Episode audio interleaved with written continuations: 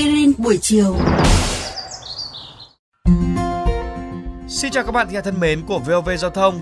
Quang Đức và Mai Lan rất vui khi lại được gặp lại các bạn thính giả trong khung giờ phát sóng của chương trình Aspirin buổi chiều. Các bạn thân mến, tuổi thơ với những món đồ chơi cổ truyền đặc biệt trong dịp Tết Trung Thu đã trở thành một phần của ký ức nhiều người Việt. Vậy với những người trưởng thành khắp mọi nơi trên thế giới thì sao?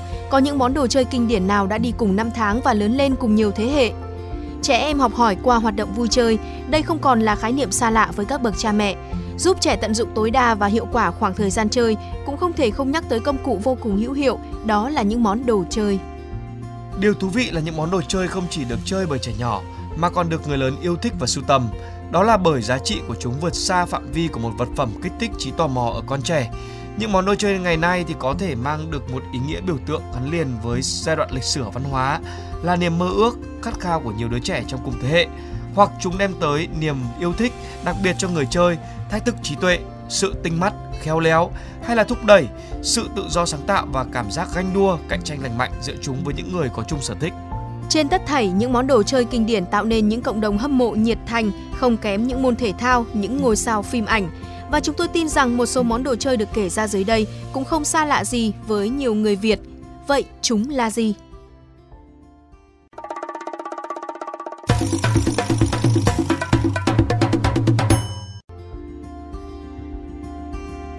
Đầu tiên thì chúng ta sẽ nói về khối lập phương ma thuật hay còn được gọi là Rubik, được phát minh và được giới thiệu lần đầu vào năm 1974 bởi một giáo sư kiến trúc người Hungary đã thực sự mê hoặc những bộ não toán học suốt hơn 4 thập kỷ. Hàng trăm triệu khối Rubik đã được bán ra, đưa Rubik vào nhóm các trò chơi giải đấu hấp dẫn nhất trên toàn cầu. Ngày nay thì người ta còn tổ chức những giải thi đấu Rubik tầm cỡ, nơi những kỷ lục liên tục được phá vỡ và nhiều kinh nghiệm giải đố được chia sẻ.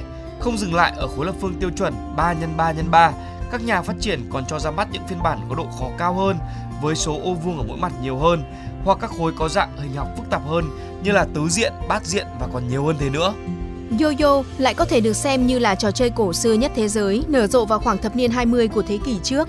Khi một người nhập cư trẻ gốc Philippines thành lập công ty sản xuất yo-yo của riêng mình vào năm 1928 tại Mỹ.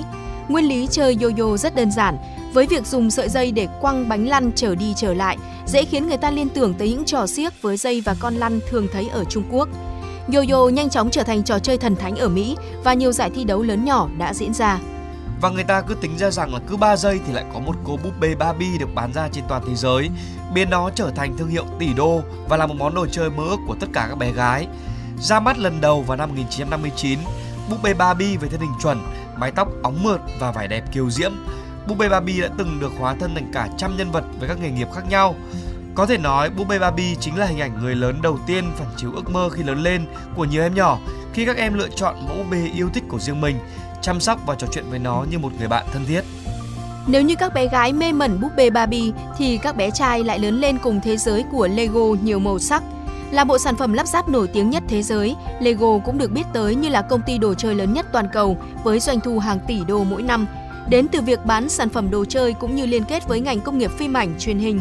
Trên tất thảy, Lego phản ánh niềm yêu thích xây lắp đặc thù ở các bé trai và người ta tin rằng rất nhiều kiến trúc sư và kỹ sư thành danh hiện nay đã có một tuổi thơ tràn đầy kỷ niệm với các mảnh ghép Lego.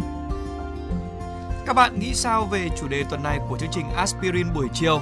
Để nghe thêm hoặc nghe lại các số Aspirin buổi chiều trên các thiết bị di động, thính giả của kênh VOV Giao thông có thể truy cập vào các ứng dụng Spotify, Apple Podcast trên hệ điều hành iOS, Google Podcast trên hệ điều hành Android, rồi sau đó gõ một trong các cụm từ khóa Aspirin buổi chiều, VOV Giao thông hoặc là VOV Giao thông.